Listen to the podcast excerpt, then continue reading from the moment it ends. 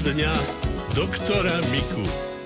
Na problém s udržaním stability alebo rovnováhy sa doktora Karola Miku opýtal pán poslucháč v lani v novembri. Chcel by som sa vás, Váčo, opýtať. Neviem, či to robí nízky tak, mňa moce, keby ste ma videli zo zadu, tak poviete, tak hinte neožratý. A sem tam ma trepne buď na ľavú stranu, alebo na pravú stranu. Či to robí nízky tlak?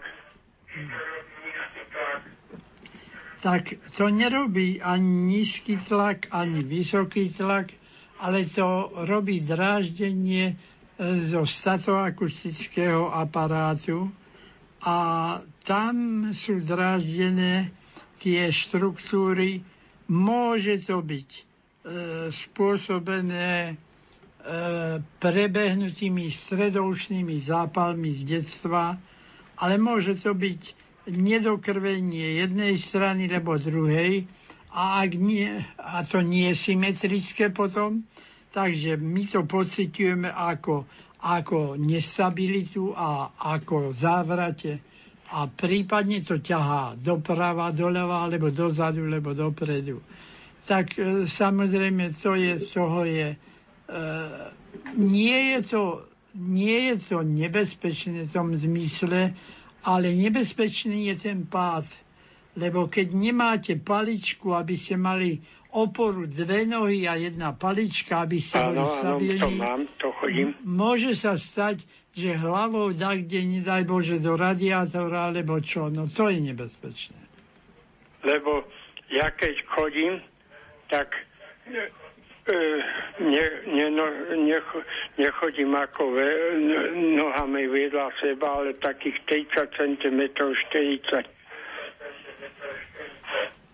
No. A keď chodím dole schodmi, tak chodím bokom. Hej. Pravou nohou dole, hlavou prísun, zase pravou nohou dole prísun.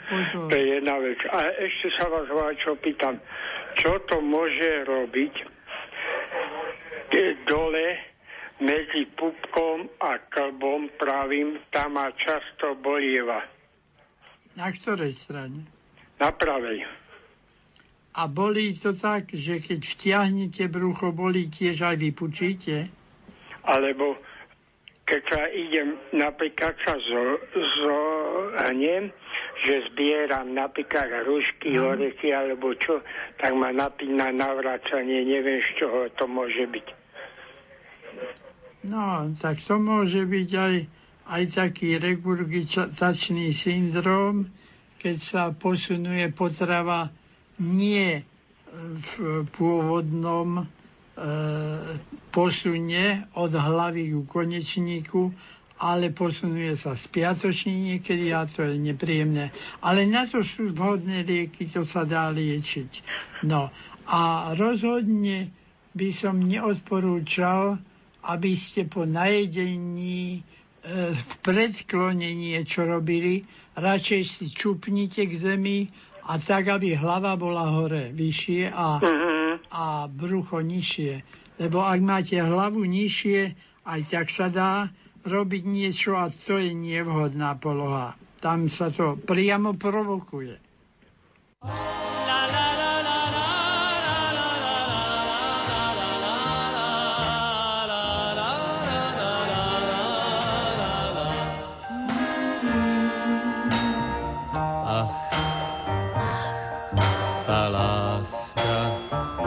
Nebeská. Tá láska, láska nebeská. Ach, ach, tá láska nebeská.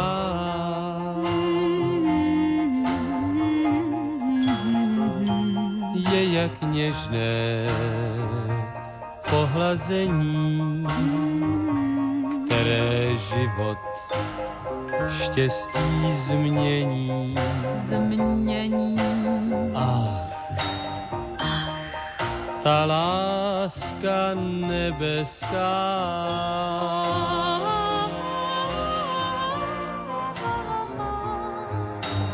Bez ní život štěstí šťastný není.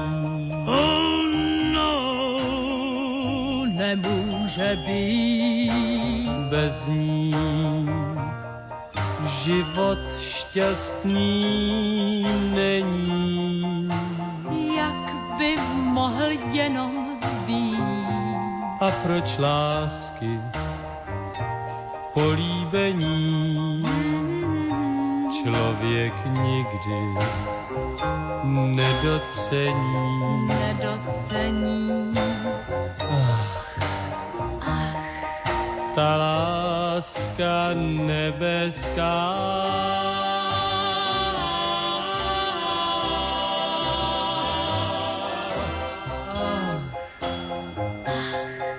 Ta láska nebeská.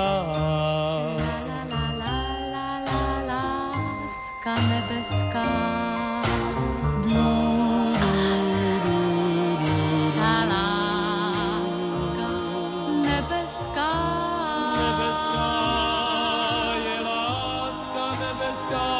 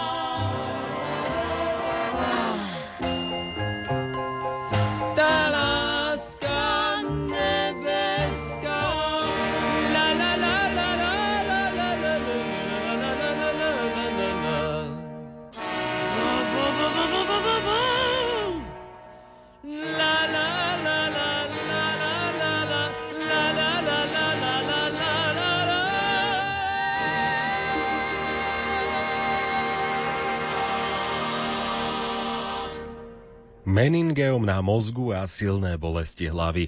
Budeme sa im venovať v nasledujúcich chvíľach. Otázku, na ktorú odpoveď si dnes opakujeme, ste napísali doktorovi Karolovi Mikovi ešte v novembri dvetisícosemnásť.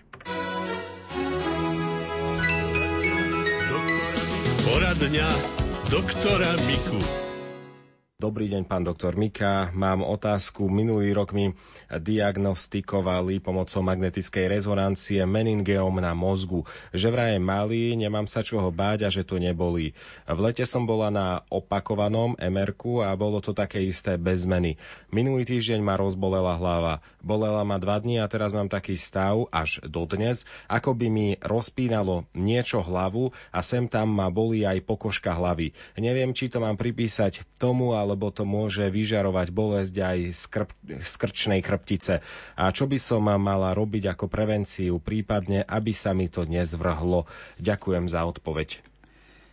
Áno, tak v prvom rade tieto meningeómy nie sú zhubné a väčšinou nepôsobia, nepôsobia ťažkosti a pacient, ak nemal robené nejaké vyšetrenia špeciálne e, nervo, centrálnej nervovej sústavy, tak o nich ani nevie a dožije sa krásnej staroby.